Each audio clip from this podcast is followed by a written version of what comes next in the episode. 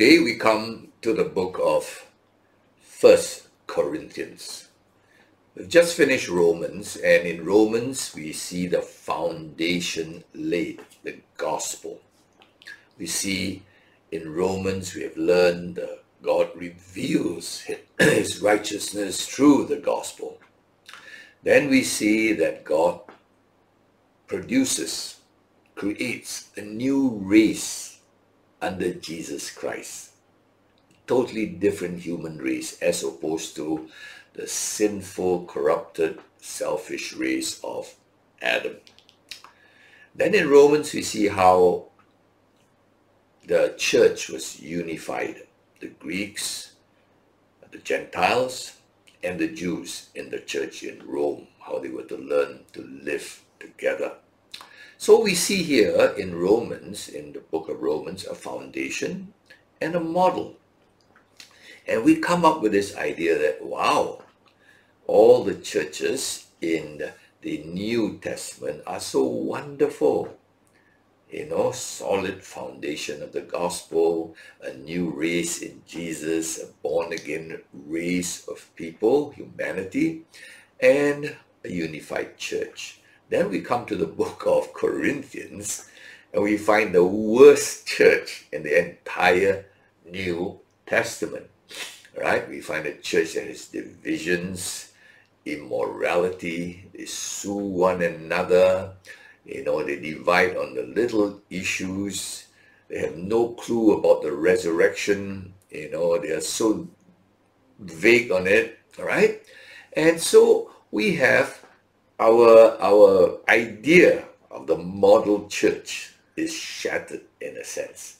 You see, there are a lot of Christians who believe that, wow, my church is really messed up, but you know, I wish we could go back to the days of maybe John Wesley, or maybe the Puritans, or maybe even the uh, New Testament type of churches. It would be so wonderful. You know, they always say, wow, I wish I was at a time of Jesus. I could walk around with Jesus. I don't think you want to walk around with Jesus. 19% of us can't even handle that, right? And then there'll be the crowds around Jesus just to the little look of Jesus is going to be a strain in your eyes where you say, I wish I was at the time of Jesus. You know, we have this very uh, almost immature idea. Today we have the Holy Spirit with us. Isn't that so much better? Jesus Christ lives in us through his Holy Spirit with a personal partner that we is 24-7. Jesus, you can hardly be one minute with him because of the crowds, right? And so we have this very wrong idea of looking back, never thankful for what we have, right? And never hopeful for what we will be getting in the near future, right? So this is the problem with the sinful nature of man, always the good old days, never thankful for the present days, okay? So we see here this idea that once we are justified, you know, which is a step, we trust in Jesus as our Savior. It's a step of justification. That moment you have exchanged place, His perfect life becomes yours. Your sins taken by Him. In that one transaction, you are just in the eyes of Almighty God. Right? But then the process of sanctification, as I said, is a journey. And it's a long, difficult journey as we put our trust in the Lord to help us step by step overcome the old nature that is still in us, in our mind, in our desire, we want to be like Christ, but our flesh still gossips, you know, still lazy, you know, still uh, all the, the old habits, uh, sinful nature, so much there. The good that I would, I do not but the evil that I would not, that I do. All right, that's the struggle even of Apostle Paul in Romans. Okay, so the journey of sanctification is a long journey, but the issue is not how fast you go. That's not the main issue. The main issue is that are you in the right direction? Are you day by day on the right road to becoming more and more like Christ? not saved from hell and then left a sinful, horrible person you were, saved from hell, right? And given the potential to be more and more like Christ. Now, how much you grab that potential, right, is up to you. You grab it by faith. Every time you want to do something sinful, you remember Christ through His Holy Spirit lives in you and say, Lord, help me. I don't want to do this. I need your strength. I need your love. I need your kindness. I need your patience. Lord, your patience, please. And then by faith, that is given to you moment by moment. Right? The journey of sanctification is a moment by moment journey. It's not a one step. Right? You're, you're saved once. You receive Christ once as your Savior. The judge justifies you once. Just that's justification, sanctification, moment by moment. All right. Now, let's look at the city of Corinth. What kind of city was it? Corinth is very much like Singapore. It was at a strategic location on the Greek peninsula, right, and an isthmus, and it was like a perfect port at that place, right? So it was geographically a very international place, bustling, great business place people got very prosperous in in Corinth because of its location, right? And so there were a lot of newly rich people. Many made money there, lots of money. Number two, it was also a religious place. There was huge temple to the goddess of love, Aphrodite, Aphrodite right? A P H R O D I T E, Aphrodite, right? And this was a horrible temple because the goddess of love, of course, what do you mean by that? They worshipped by having sex in the temple. There were reputedly at that time when Paul was there were 2,000 temple prostitutes, right? So we thought that in the Canaanite religion of uh, sex religion had died. No, no, it was continued on. Baal continued outside of the promised land. It was, it was no more in the promised land. It continued in the Greek religion, the temple of Aphrodite or Aphrodite. Right. Now, so obviously, though they were rich and a lot of money, they were very immoral to the people of Corinth because it's like normal to have uh, uh, sex even in religion. So what's wrong with sex in anything else? Sex was part of their life. Very much like here. Sex is in every part of our life. You can't you can't sell a book, you can't have a good movie, you can't crack a good joke unless there's sex in it. That's our culture we live in. It's so so pervasive until we forget how pervasive it is.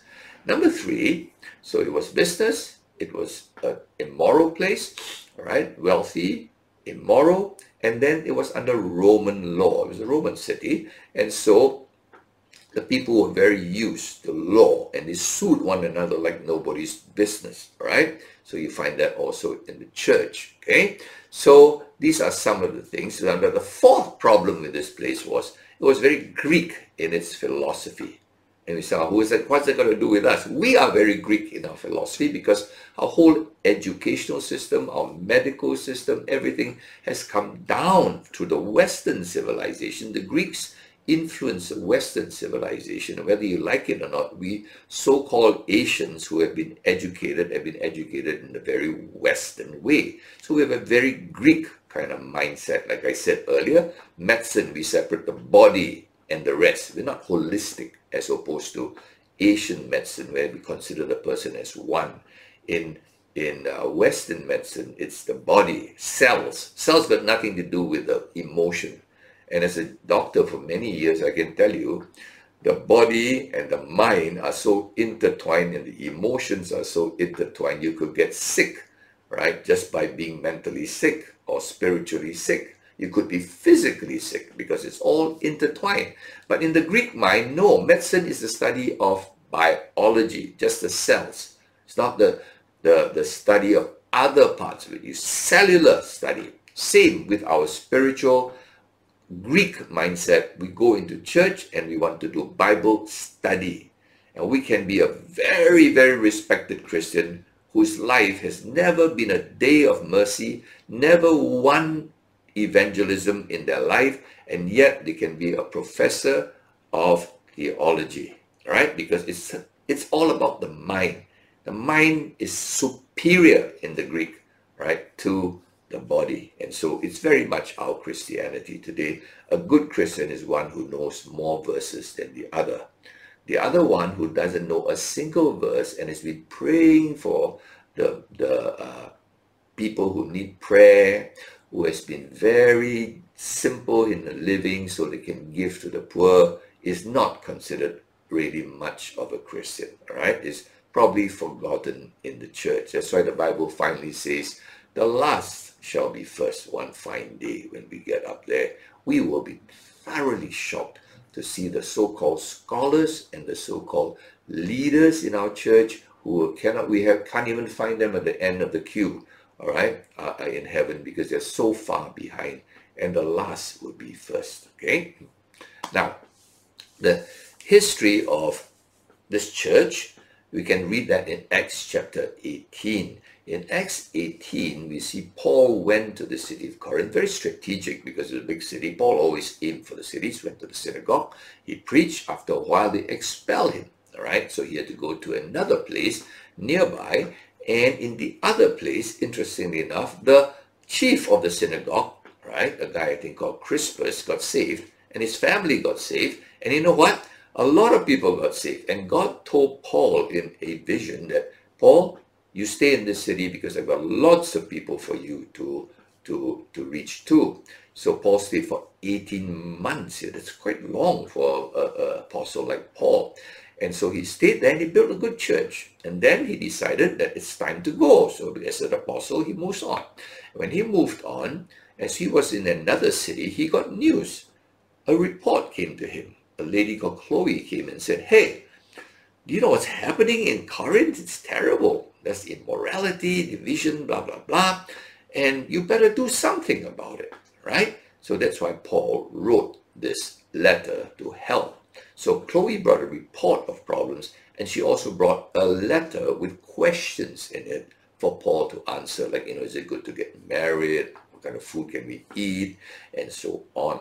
So this letter we are going to read is a result of Chloe's report and of uh, of the questions that Chloe brought. So you're going to see a lot of questions here that will be answered. All right, they are very practical problems in any church that you will have even today. Now, the theme of this book in First Corinthians is to, the theme is seeing all of life, every aspect of our life through the gospel. All right? Through the crucifixion, which is emphasized in the beginning of First Corinthians, and through the resurrection, which is emphasized at the end of First Corinthians. So can we say they are bookmarked? Right? This book, this book of First Corinthians has bookmarks. Crucifixion in the front, resurrection in the back, and everything between all the problems has to be viewed through the glasses of crucifixion and resurrection right? When you see life through the crucifixion of Christ or the resurrection of Christ, then you see life in the right perspective. So you got to wear what I call the gospel lens. The gospel lens about Christ who died and Christ who rose. Okay? So all aspects of our life must be judged, must be viewed, right, through this gospel glasses, I would call it. All right. So let's look at the first chapter 1. Right? Chapter 1 is dealing with, chapter actually chapter 1 to verse, uh, chapter 4 is dealing with divisions. Okay, so let's just see how it all begins. Chapter 1, verse 13. is Christ divided? Was Paul crucified for you? Or were you baptized in the name of Paul? Now, he got a report that the church is now split into cliques. You see, after Paul left, a guy called Apollos, a very good man, came in, and even Cephas, Peter, came in to help the church, right? And you know what happened? people began to like. I like Apollos, you know, the intellectuals probably like Apollos teaching because, you know, he was an intellectual. He had come from Alexandria, the, the, the, the Harvard of uh, uh, the ancient world. Cephas probably was the fisherman type, not so good. And so the people, these newly rich people, they like to choose what they like to choose. You know, when you get newly rich, you get all excited and you have a lot of choices. Okay, newly rich people like to buy the latest, the most fashionable, the trendiest, what suits their taste, whether it's restaurant, clothes, whatever, all right? And even preachers.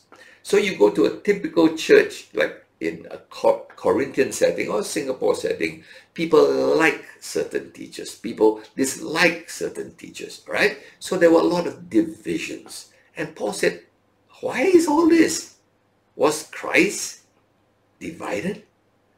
Was Paul, some of you say you're Paul's fans, some of you say Apollos fans. Was Paul crucified for you? All right. So basically, um, Paul is telling them, please stop all this. right? We see everything through the gospel. If a man preaches the gospel faithfully, that's the man. It's not about his accent, about his style, about his dress, about his, his latest uh, hairstyle. No, it's about the gospel. All right. So we see, was Paul crucified for you? It starts right there. And then in chapter 2, let's look at chapter 2. What is makes Paul unique? All right. This is what he says you should be looking for. Chapter 2, verse 1. And I, when I came to you, brothers, did not come proclaiming to you the testimony of God with lofty speech or wisdom. For I decided to know nothing among you except Jesus Christ and Him crucified. I hope you understand now. When you go to a church, you don't look because his style is so polished, because his sermon is so, so brilliant and so sharp. The question is, is he preaching Christ and him crucified? Or is he preaching Christ and him being Santa Claus? All right? This is all you want to look for. It's foundational. Okay? Because, you know, when we as newly rich people, we like all the fancy little frills of life and we get focused on the frills, his speech, his style, his whatever. No, get to the substance, okay? So uh, then Paul goes on to say in chapter 4, verse 7, because everybody was like, oh, I'm better than you, I'm smarter than you, or I'm richer than you, you know, and I, I, you know, I'm just intellectual type. I just like Apollos, you know, that kind of stuff. And so finally, Paul says in chapter 4, verse 7. For who sees anything different in you? What do you have that you did not receive? If then you received it, why do you boast as if you did not receive it? All right? Cliques happen because we feel we are better than others. That, that's, a, that's a reason for clicks. We look down on others, right? Because we think we're smarter, we're more hardworking, all right, we're richer, all right? And so we form our cliques rather than have a family in Christ, right? You know, you go to church and like, oh, yeah, those guys, they just talk so shallow, you know uh, yeah, they don't really know the Bible, you know. And so we we form little cliques. And and Paul said, what makes you any different? If you got a good brain, who gave it to you? If you're rich, who gave you the opportunity to be rich, right? Or the or the health to be rich, or the connections to be rich? Where did all that come from? Stick in Christ. The blessing we have in the gospel in Christ, right? So this is the first part of it. The divisions are caused by our arrogance, looking down on others, right? And because we feel that, you know, people should serve us as newly rich, we like his style, it suits me, right? So it's very self, right? Hmm. Then chapter 5 is a question on immorality. Let's look at chapter 5, and verse 1. There was quite a shocking immorality. It's actually reported that there is sexual immorality among you and of a kind that is not tolerated even among pagans, for a man has his father's wife. So this man was having uh, immorality with his stepmother. even in pagan culture, that was not acceptable. That's degrading to your father. All right? So, but it was so normal because if you can have sex in the temple, then you can have sex with, I mean, if sex was uh, uh, acceptable to your God, the temple, right, then sex anyway is acceptable with anyone, right? So basically, this was what happened. Now, the Corinthians, remember, uh, the Greek philosophy divides the spiritual from the physical, right? So as long as they went to church, knew the doctrines, talked big in church about spiritual things, what they did with their body is a separate issue. That's a different thing. It's not like it's one. Okay, basically the Greeks divided spiritual from the physical. Now, that's why in 1 Corinthians 3.16 and 1 Corinthians 6.19, Paul repeats here, Don't know you not that your body is the temple of the Holy Spirit. Right? Now, our body is sacred. But, you know, even today in the church, we go to church, very spiritual, take notes, memorize the verses, argue, debate on certain verses, and then we go out and we indulge the body. Right? Totally. The body is not for God. The body is for indulging, whether it's food or dress or, or pampering with cosmetics or whatever. Right? It's, it's, it's my business. It's my body. I do what I like with it. No, your body is the temple of God. Right? Offer yourself a living sacrifice spirit and body. Okay? But for them, no. I already attended church. Now let me go and indulge my body with a prostitute. What's your problem? It's got nothing to do with God. Separate, separate, get it? Right? In the Greek mind. In God's mind, no, your body is a temple. It's very, don't overly indulge it. It's for God. It's not for self, right? Hard for you and I to grasp it, but we already influence all of us. Very separate thing. Some of the most spiritual, uh, sorry, I use the word spiritual in the sense of Greek. They know the Bible and that they live like kings. Right? And they say, what's wrong with that? What's wrong with that? Why can't I indulge my body? I give my mind to God. I serve God. I work very hard in the theology in the Bible school. I work very hard in the conferences. Let me indulge my body. Mm. Okay, whatever. That's your Greek idea. But my body is a temple of God. I have to be careful how I handle it, how I use it, right? Now, number six is about law. They sued one another. Romans, okay? Now, in the church, there's a lot of law in church today. Constitutions and all kinds of things are going into the church constitution. To be honest, church constitutions can be as complicated as others. In church business meetings, it's not about the spiritual state, it's about the little points of the law. In fact, often at, at so-called elders meetings, all right, it's all about law. And, you know, suddenly you have to say, uh, are we here to be lawyers or we here to be guardians of the spiritual state of the church? Right? We all seem to know the fine points of the law, but we are missing out on the huge points of the spiritual condition of our people, ourselves included, right? I mean, it's it's Roman. It's Roman. We also have this kind of law thing. You know, in many churches, the business meeting is like a court of law. Right? Where is that in the Constitution? How come it's, it's not this? It's not proper order according to our, our Constitution. You know? Same thing, same thing, right? Hmm. Then hmm, chapter 7 is about status. You know, people go to church often. I like the idea Sunday best, wear properly, you're going to church, but not fashion best, all right? Respectful, but no, for many it's to show off uh, in church, right? Whatever, show off knowledge, show off their, their wealth, whatever, right? Let's look at chapter 7 and verse 21. So you're just seeing actually a mirror, all right? A mirror of a church. Corinth mirrors a church in a wealthy uh, place, okay? Chapter 7, verse 21.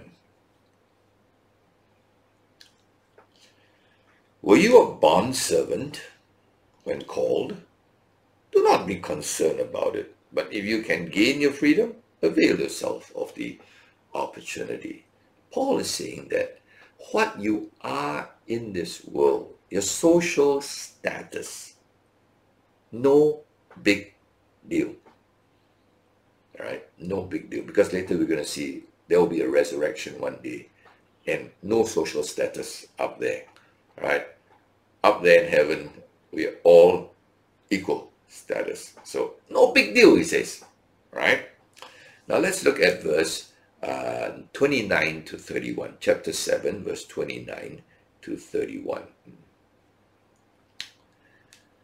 This is what I mean, brothers. The appointed time has grown very short. From now on, let those who have wives live as though they had none and those who mourn as though they are, were not mourning, and those who rejoice as though they were not rejoicing, and those who buy as though they had no goods, and those who deal with the world as though they had no dealings with it, for the present form of this world is passing away. What does all this mean?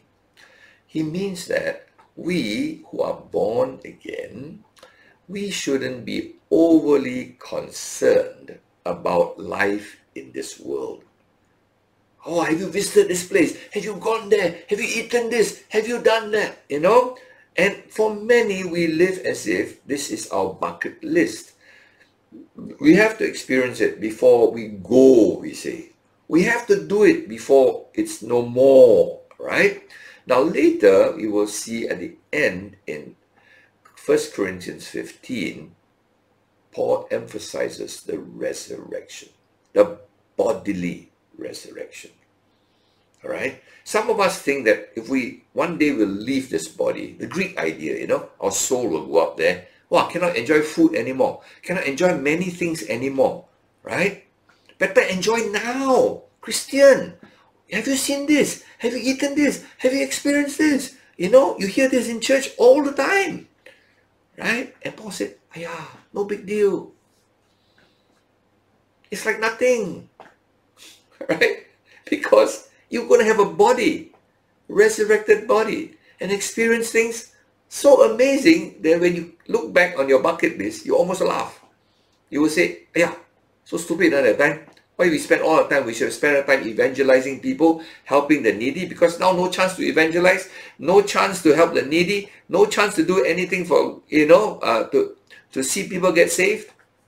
But we have all the chance to enjoy all the great things that God has prepared for us.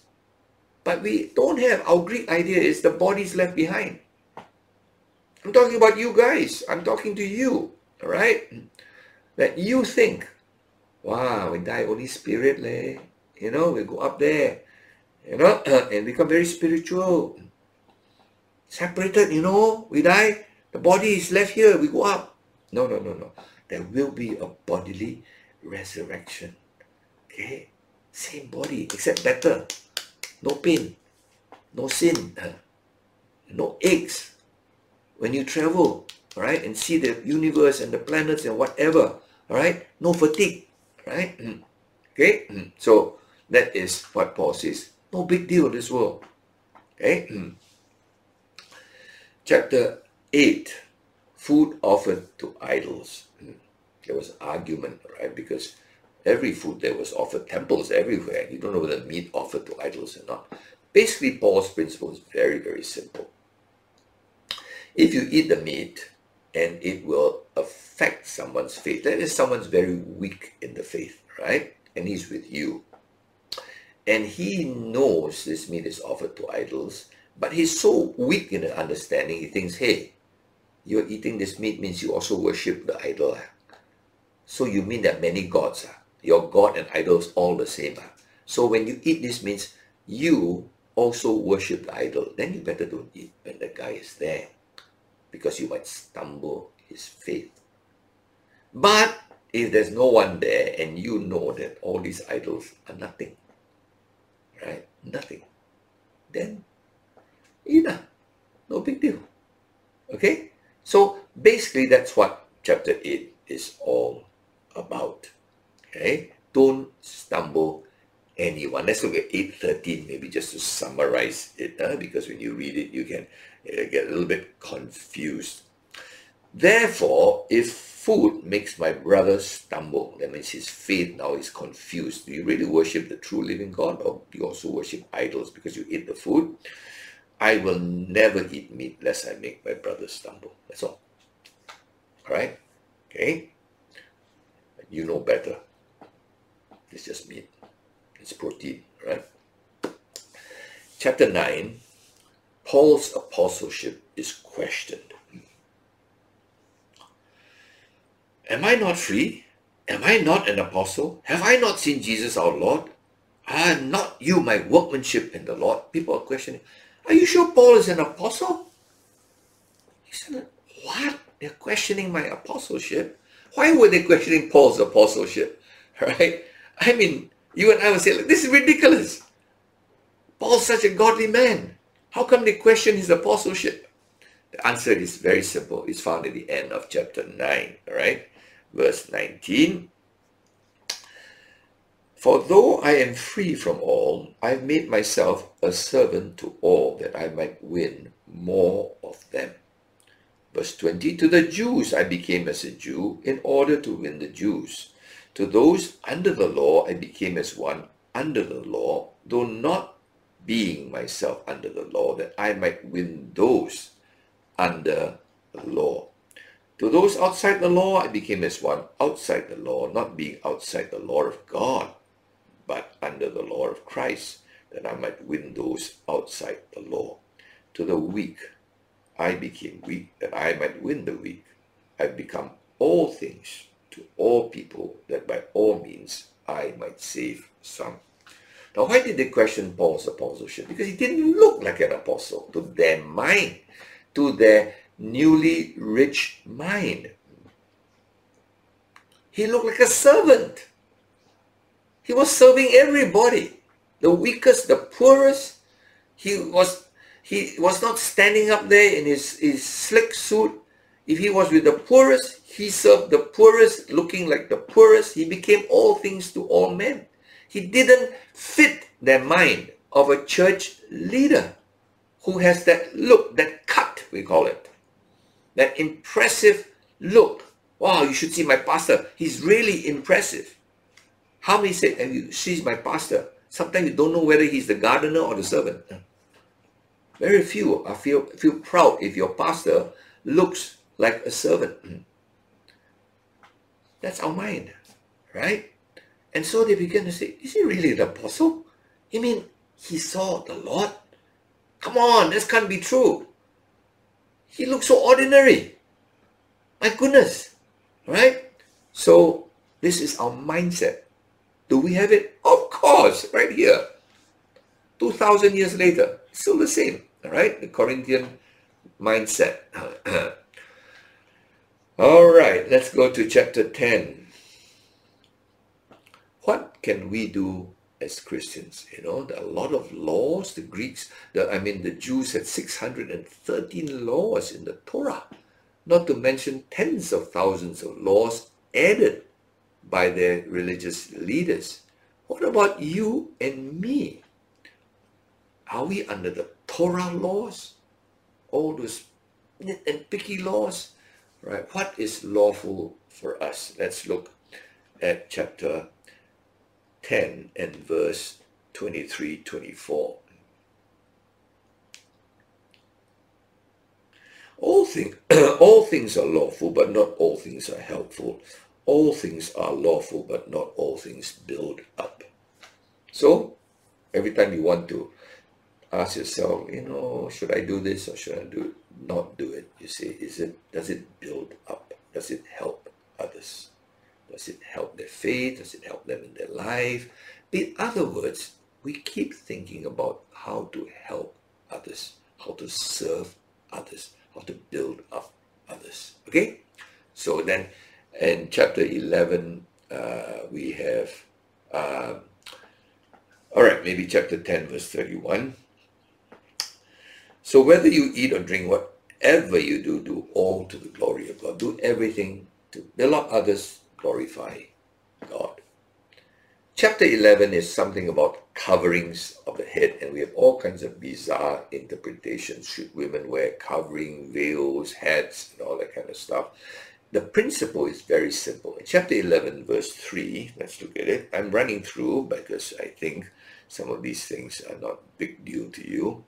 But I want you to understand that the head of every man is Christ, and the head of a wife is her husband, and the head of Christ is God. So this whole chapter, chapter 11, the first half, is about headship. And it says men shouldn't have long hair or wear a hat or a covering. Why? Because he's the head. So that you can see his head. Right? When you look at me, you see my head. It's very clear. You can see the sides, the sides, the back. All right? But if you have a hat or long hair or a veil, whatever, I can't see your head. Right? And if you're a man, you're supposed to be the head. So when I see a man, I'm supposed to remind him he's the head. That's, to me, that's what it all is. Because there was a lot of women there who are newly rich and wanted to be the head of the house. Okay? And the early feminist movement. Today is the same problem, right? Homes are wrecked because women want to be the head. So this is about the head of the wife is the husband. So show your head. Women, cover your head because you're not the head. That's all I see, right? Chapter 11, the second part is about the Lord's Supper. There were people who were getting drunk, who were eating at the Lord's Supper. Chapter 11, second part, right? Now, the Lord's Supper in those days, it was a whole meal. And then part of it was the breaking of bread and taking of the wine. Now, for them, it lost its purpose. And so people went to eat, indulge, grab food, get the best food like a buffet meal, and then get drunk.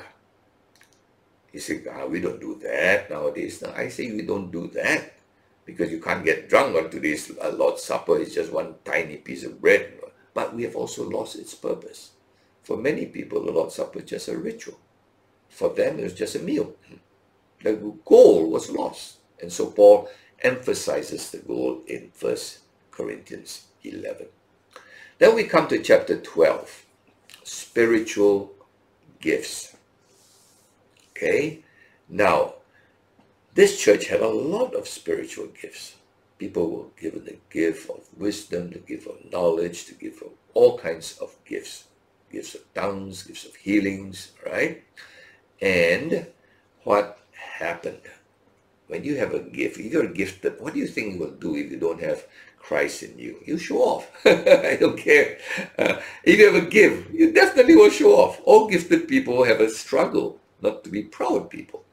So what's the difference if you got a spiritual gift? You will show off? Of course you will, unless you have this understanding that the gift is for serving, not for showing, right? Chapter 12, verse 22.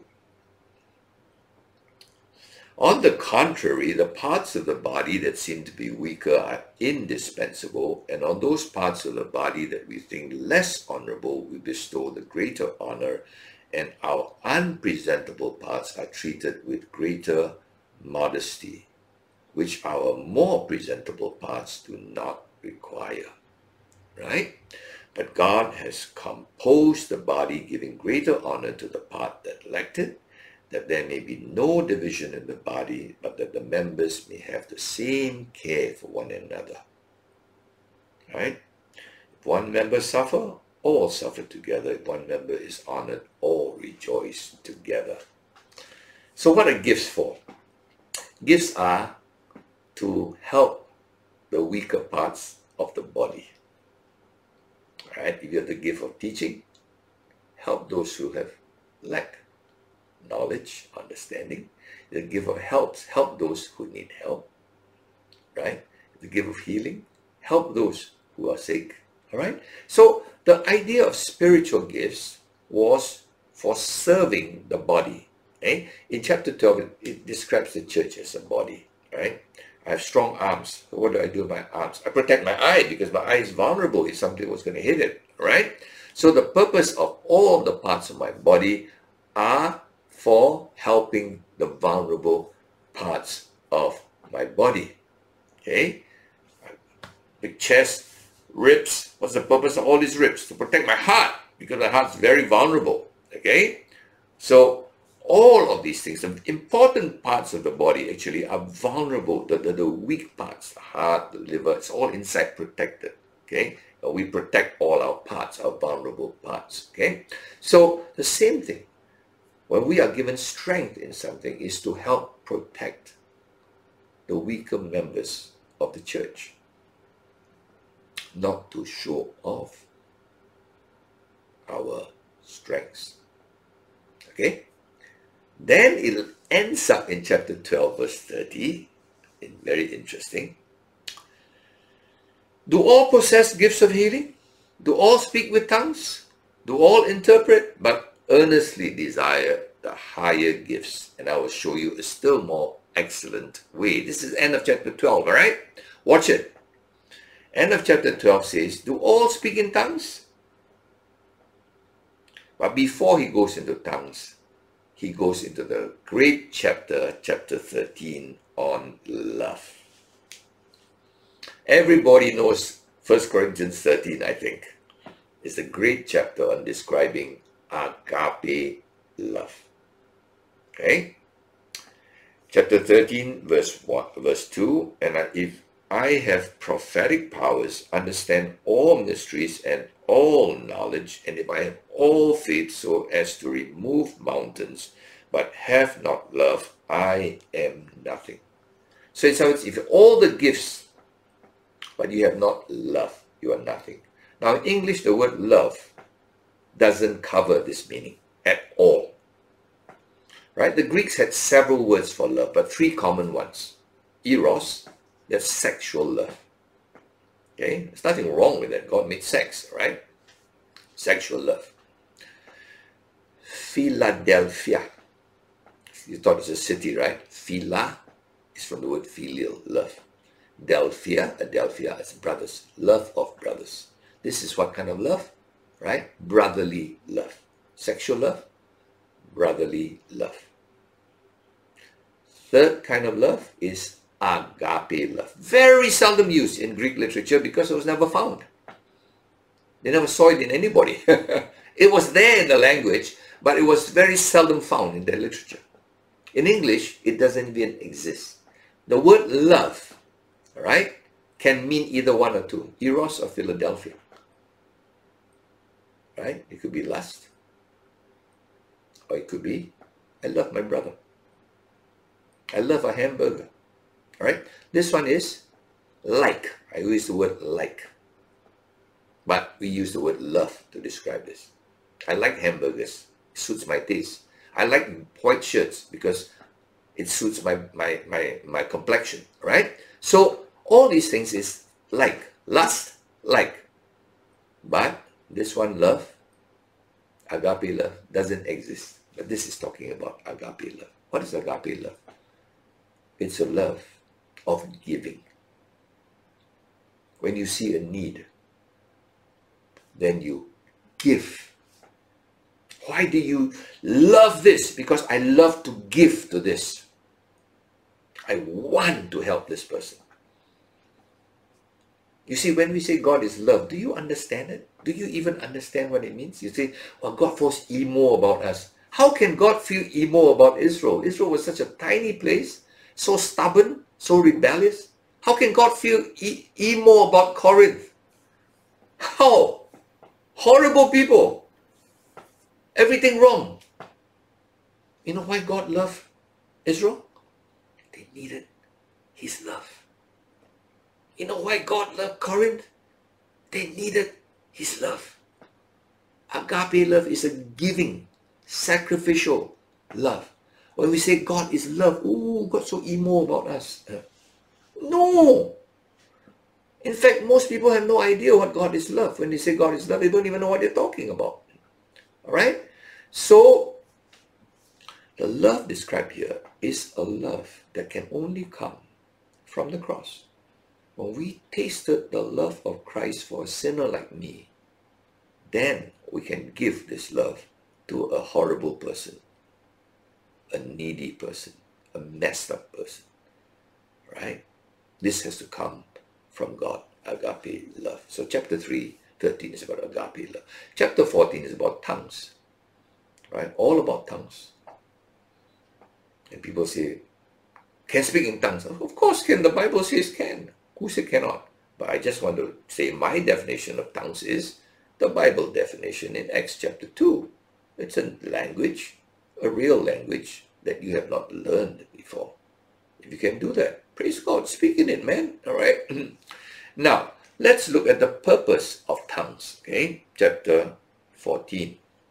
If you have the gift of tongues, right, just be sure that you use it for the right reason. Okay, and let me look at chapter 14, verse 5. Now I want you all to speak in tongues, but even more to prophesy. The one who prophesies is greater than the one who speaks in tongues, unless someone interprets so that the church may be built up. Underline the word built up. If you use the King James, it's called edify. That's the word edify, to build up. Look at 14 and verse 12.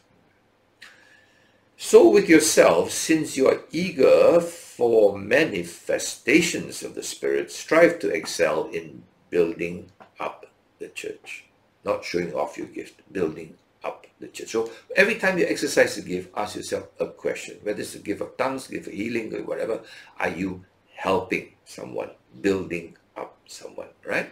Edifying. Chapter 14, verse 26.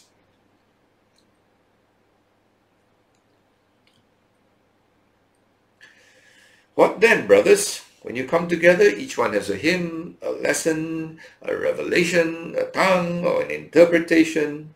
Let all things be done for building up. All right? This whole chapter on gifts, and particularly gifts of tongues. Three times it's mentioned. Whatever you do, is it building up somebody? Or is it a pointless showing off of the gift God has given you? That's all. PC, you believe in tongues? Of course. It's in the Bible. How can you don't believe in it? I believe it's a language. If you have the gift, use it. But use it to encourage, to build, not to show off. All right. And lastly, chapter 15 is about resurrection. I like this. This ties up everything. All right. Now, this church, though they heard the gospel about Christ and Him crucified and Him risen, they didn't quite get the resurrection part right? Chapter 1, 15, verse 1 to 4. Now we remind you, brothers, of the gospel I preached to you, which you received, in which you stand, and by which you are being saved. If you hold fast the word I preached to you, unless you believed in vain. For I delivered to you as of first importance what I also received, that Christ died for our sins in accordance with the scriptures, that he was buried, that he was raised on the third day in accordance with the scriptures. He was raised up. Right Now, for the Corinthian Christians, very Greek, bodily resurrection, for what? The body is junk, man. The body is for sex, for all those things, and then we leave it behind, then we become spiritual and go to heaven. 90% of Christians still have this struggle. No, it's a bodily resurrection. All right, look at verse 19. If in this, if in Christ we have hope in this life only, we have all people most to be pitied. In this life only? So we have good life now in this life after we're up there just floating around, playing a harp, whiling away our time. And no, my friends, we will be bodily resurrected. You see, what's the big deal? Why does he end with this? All these problems. When you know that one day you will be bodily resurrected, looking somewhat like this, and you will meet the guy you sued in church, looking somewhat like that, you'll be very embarrassed. You're going to have to see his face forever. You'll be his friend forever.